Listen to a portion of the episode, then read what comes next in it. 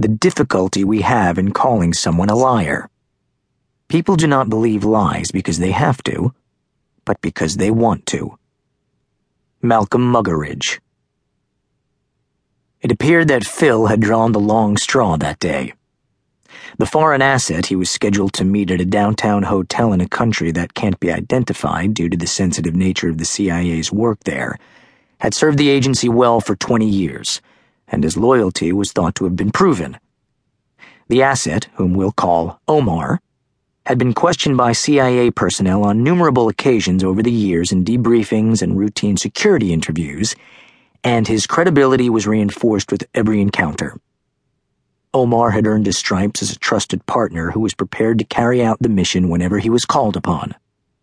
Phil and an Office of Security colleague had been dispatched from their home base at Langley a couple of weeks earlier to conduct routine interviews with key assets in several countries in the region.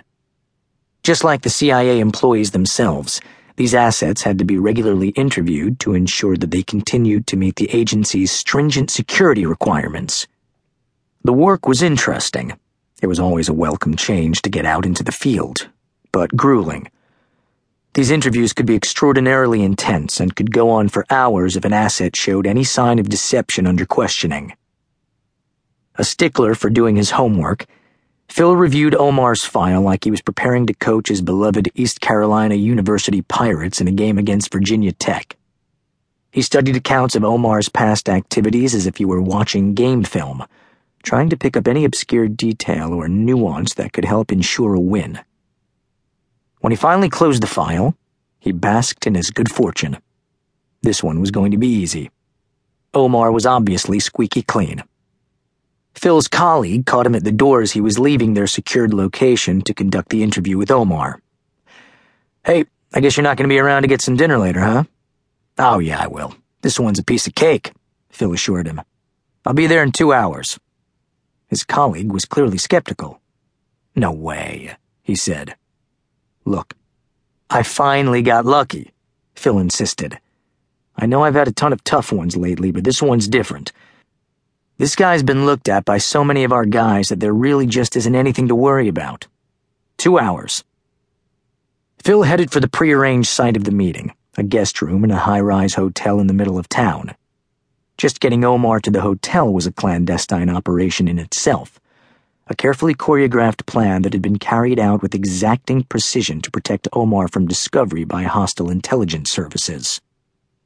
When Phil and Omar were securely settled in the designated room, a suite with a comfortable sitting area on one of the higher floors, the two engaged in cordial conversation, and then Phil got down to business.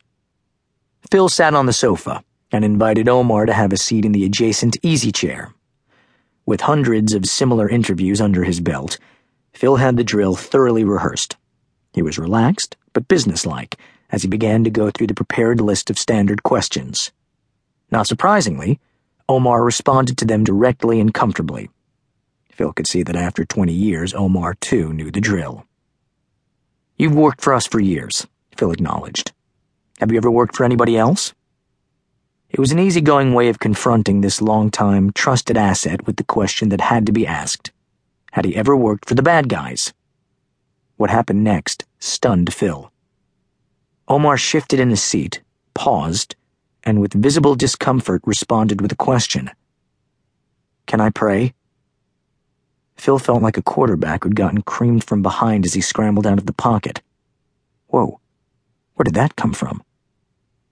He had absolutely no expectation of seeing that behavior from Omar, and yet there it was.